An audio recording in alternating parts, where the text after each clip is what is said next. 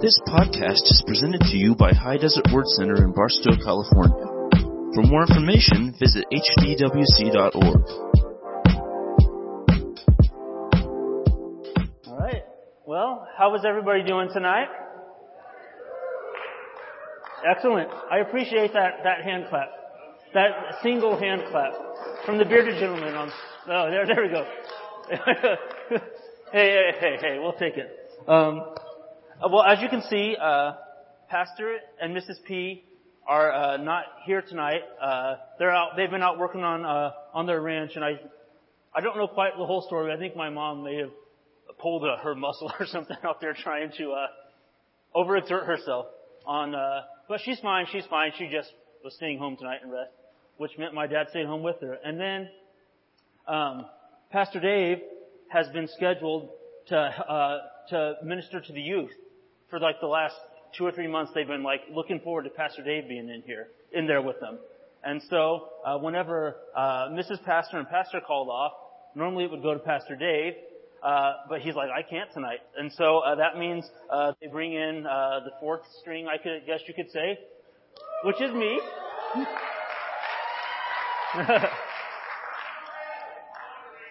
if I hear any more of those Tom Brady cracks, I will have you removed. Just kidding. I know. Thank you. Just kidding. Um, but uh, I didn't have very much uh, time to prepare, and so uh, we're going to do uh, what we're, we're going to talk about something that we actually talked about uh, Friday night at the marriage group.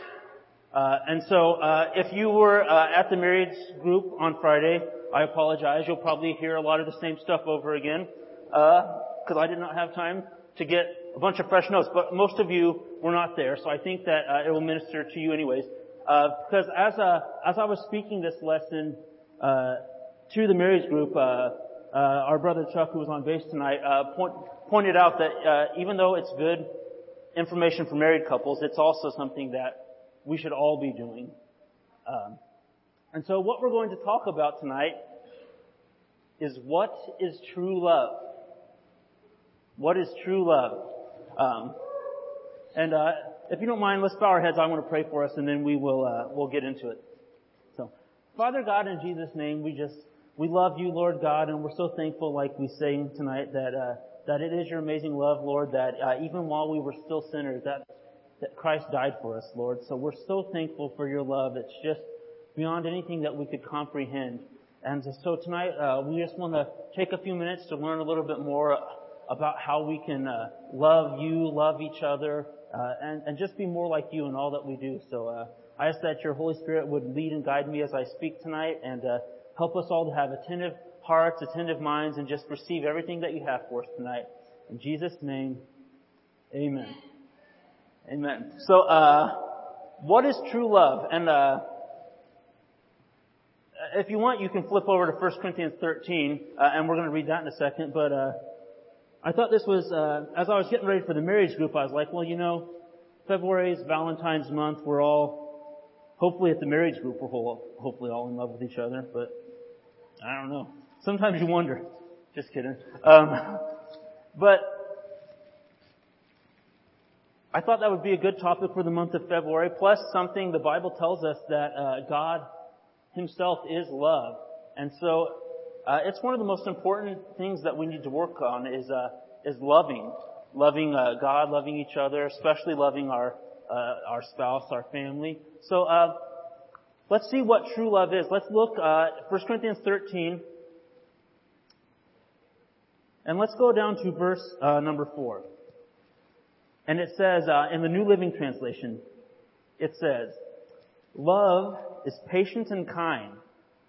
Love is not jealous or boastful or proud or rude. It does not demand its own way. It is not irritable. It keeps no record of being wrong. It does not rejoice about injustice, but rejoices whenever the truth wins out. Love never gives up, never loses faith, is always hopeful, and endures through every circumstance. So that is a very long biblical definition of what God says love is. So I wanted to just take a few minutes tonight and break this, break it down, because uh, I know for me, I've read this verse a hundred times, probably a thousand times, and it's real easy to just read it. Okay, yeah, love is patient, love is kind. Yeah, yeah, yeah. Take your five minutes in the morning, and then just uh, almost like the Bible says, you forget it. Sometimes you read it and instantly forget what you just read. I mean, has anybody ever done that before? Read something and then you like walk away and you're like, wait a minute, what did I even read five minutes ago?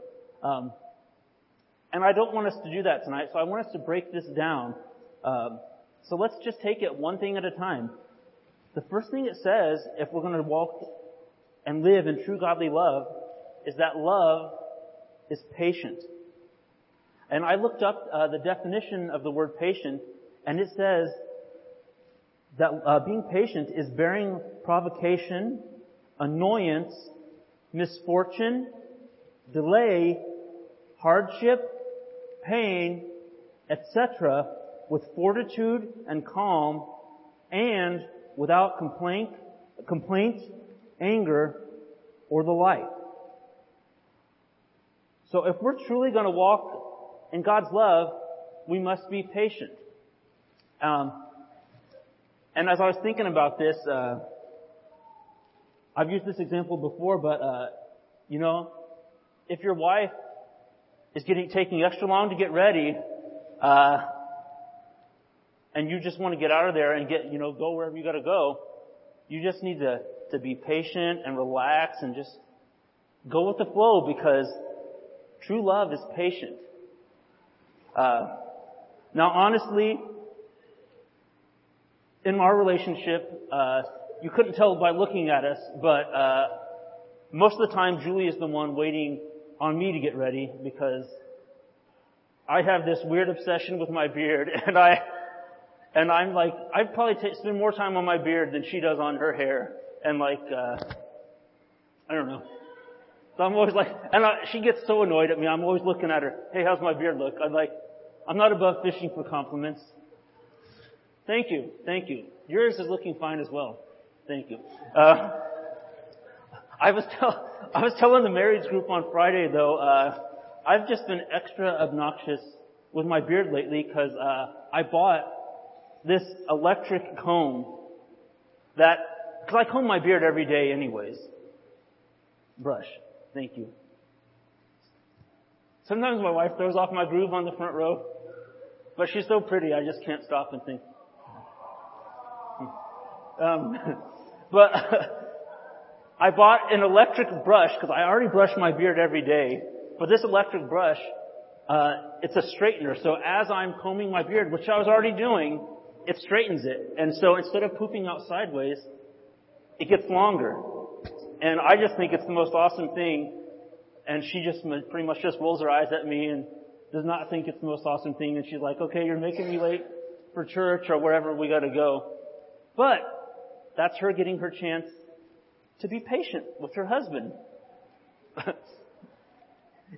you know, uh, it's funny, uh, that, uh, our, you know, we've been reading our, uh, our, uh, church scripture which talks about not forsaking the meeting together of the saints, um, which is a real important scripture. But uh, the scripture before that, maybe it's before it or after it, says that we're to provoke one another to love and good works.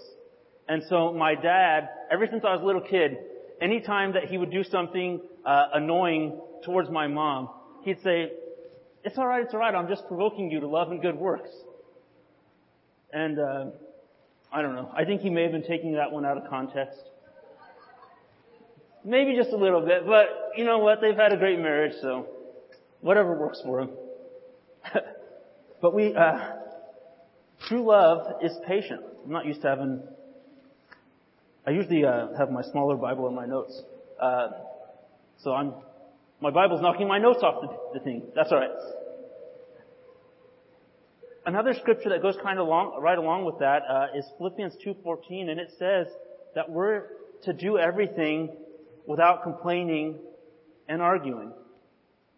And uh, you know, uh, Julie at home, she has this little uh, chalkboard that she writes scriptures on, and I've noticed that uh, subconsciously her scriptures change depending on how irritating I've been that week. And so a lot of times I'll look over and she's got this one written down on her daily uh, chalkboard. Do everything without complaining and arguing. Probably because I'm upstairs taking a half hour to, to comb my, my stupid beard. But I'm provoking her to love and good works. Um, but you have to be patient. You have to be patient because if you're not patient, then you're not walking in true godly love. But uh, it also says that love is kind. Uh, and I think sometimes we forget that the most important people that we need to be kind towards is our own family.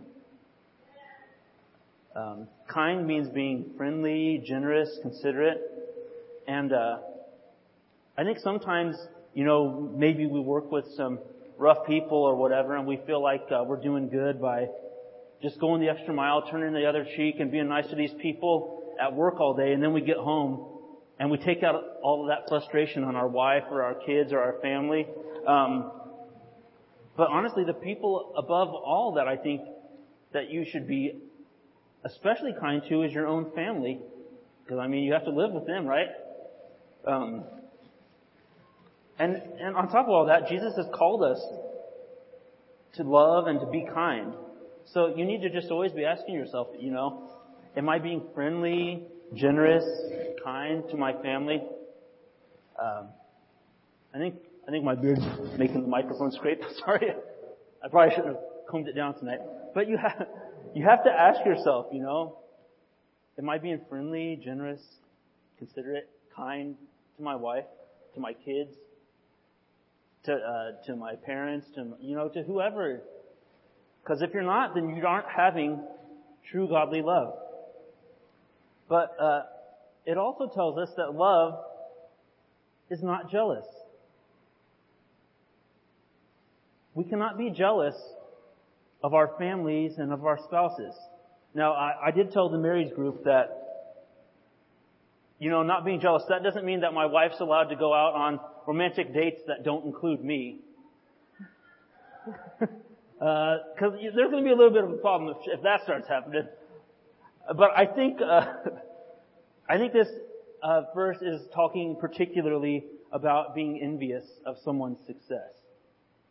And uh, something that uh, that I've seen and that I've uh, seen other people talk about is a lot of times if you have a, a successful spouse, the other spouse unfortunately feels like it's their you know, their calling to bring that spouse back to size, you know. Like, you know, well, everybody thinks you're so great, but I'm the one that lives with you. I know what you're really like. Uh, and they feel like it's their job to bring the, uh, the other spouse down to size, and that's not what we're supposed to do. Love is not jealous. Love is not envious like that. Uh, we need to be lifting up our spouses. We need, if you're, uh, we need to be lifting up everybody around us. You can't be envious of anybody that's had success. Because um, love does not do that. But along those same lines, it also says that love does not boast. So uh, if you are the more successful person, you can't go around boasting about it because then you're no better off than the person who's envious of the success. Nobody likes a bragger or a one-upper, and coincidentally, love does not do any of these things. Along those same lines, uh, it says love is not proud. And sometimes uh, when you when I first hear the word proud, I think of you know of arrogance or conceit, someone who's just full of themselves. But uh, it's not just that. It's also uh, a sense of superiority, you know, feeling like you're better than someone else, uh, feeling like you're better than your family, your friends, your spouse. That's not walking in love. Uh, being proud is just always insisting that you're right. You always have to be right. That's not walking in love. That's being that's being prideful. Um, having a, a sense of self-preservation. You know, anytime something goes wrong, you just throw whoever's closest right under the bus because you don't want to get in trouble for it. That's being proud. That's not walking in love. Yeah. Something my dad always talks about, uh, I don't know if it quite goes along with this, but there's a, a scripture in Proverbs that says that a, a righteous man uh, swears to their own hurt. Uh, and it talks about, he always takes that to mean, you know, if he tells uh, someone he's going to do something, he's going to do it even if it hurts him because he's put his word out there. Uh, he's not going to uh, he's not going to say, "Well, I forgot" or whatever, or you know, you know, why didn't my wife remind me? He's going to make sure it happens, and that's why he's very careful when he gives his word to, because uh, because once he gives his word, it's going to happen, even if it even if it hurts him, and he's not going to blame someone else for it or whatever. He just takes responsibility for it. Um, something else about being proud is, you know, lack of submission.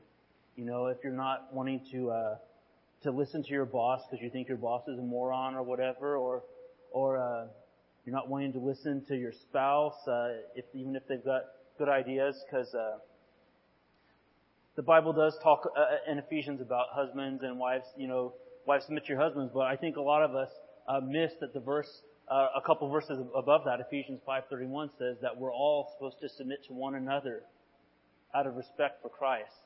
Uh, we're called to just submit. And I think sometimes we don't like that word submit, but all it really means in the modern day and age is, is just to listen to each other. You need to listen to each other and value their opinions. Otherwise, you're being proud and you're not walking in this true godly love. And then something else about uh, about being proud is another thing is sometimes it's just when you're not receiving correction. You know, uh, uh, especially uh, I think in the spiritual sense, if the pastor or something or one of your brothers and sisters uh, sees you doing something and they just want to help you and they're not trying to be mean or, or uh, they're not you know trying to make you feel bad or judgmental or whatever, but they're just like you know maybe maybe you shouldn't do that, and you're just like well I'm just going to do what I want. That's being proud, and that is not true love. So you can love is not proud.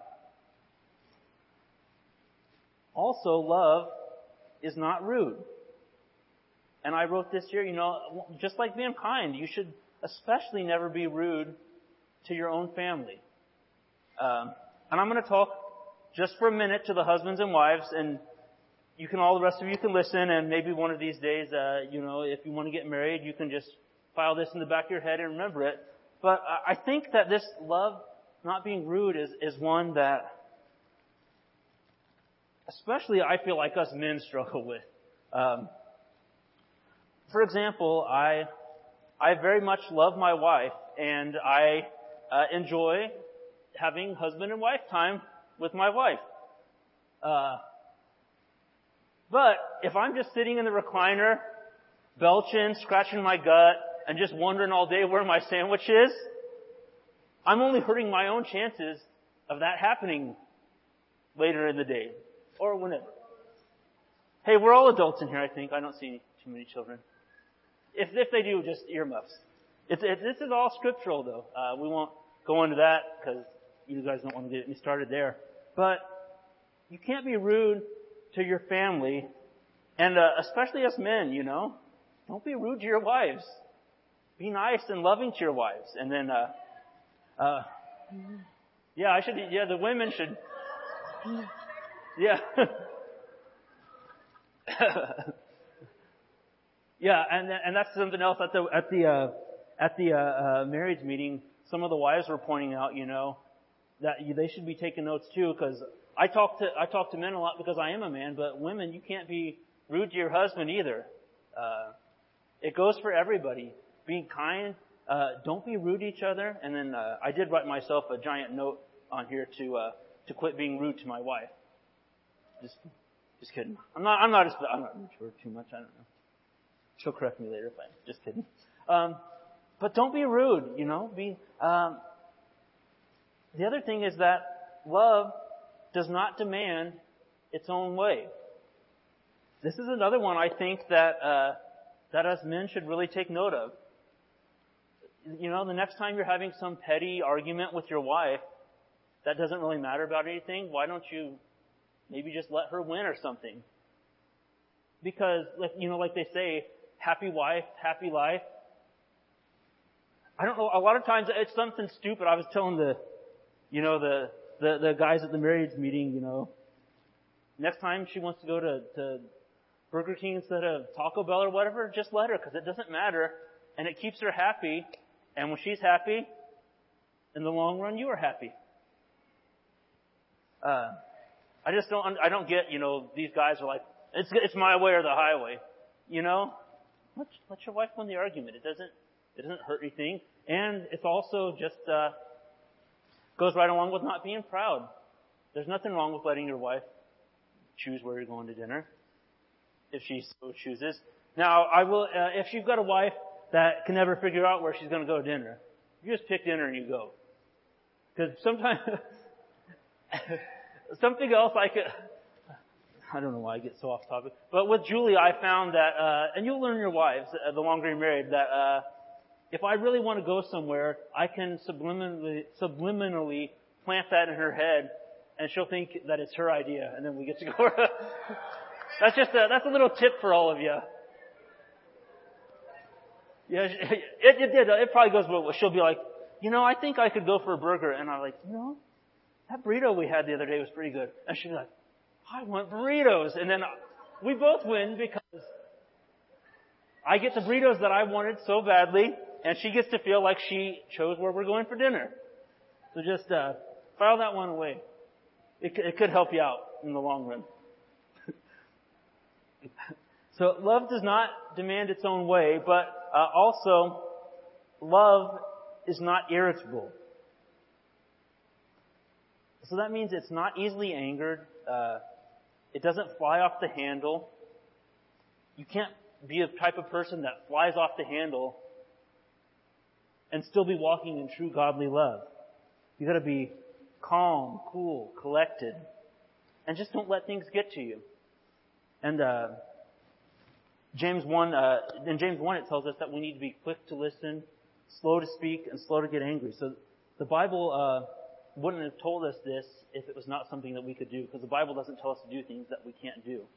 And uh, this is another one of the scriptures that you will frequently uh, find on Julie's chalkboard at home, because uh, she has to live with me and the kids, I guess. They're probably, I mean, no one would ever get angry at me. Just kidding. Um, but be quick to listen, slow to speak, and slow to get angry, because if you're irritable, you're not walking in true godly love. And here, this next one is a big one. It's so big that I'm going to take a sip of water first. Sorry. it says that love keeps no record of being wronged. And uh, uh, Brother Hagin, who uh, is a big influence on my on my dad and even on me and Pastor Dave and, and all of us here at the church, he said that this is is what he calls the love test. If you always remember the people have wronged you and you hold it against them, then you are not walking in true godly love. Because love forgives and forgets. The Bible tells us all over that Jesus forgives us and He forgets our sins. Once uh, He forgives us, He literally forgets it and never thinks about it or brings it up ever again. And I think this is uh, where some of us can get a little confused because the Bible talks about, you know, God uh, forgetting our sins, and and, they, and I think they almost think like He uses His God powers to just completely wipe it from His mind. But it, the Bible tells us that He chooses to forget our sins. So it's not like He's looking at, you know, that one there. There's something that really ticks me off about her, but I can't quite remember what it is. What he does is he chooses not to remember the things we've done. And that's what we have to do. It's not like, uh, you know, God's gonna men in black magically wipe our memory and we won't remember the things that our wife or our kids or someone at work did to us. We have to choose to forget those things. Because if you hold on to those, then you're not truly walking in love. And that means that you forget it and you never bring it up again. Uh, you know, I'm sure if I really tried, I could probably think of a couple of irritating things that Julie's done to me over the, uh, how long we've been married? Almost ten, nine years? Nine years. If I wanted to, I could probably think of one or two things that she's done to me and if she really wanted to, she could probably think of a couple hundred that I've done to her.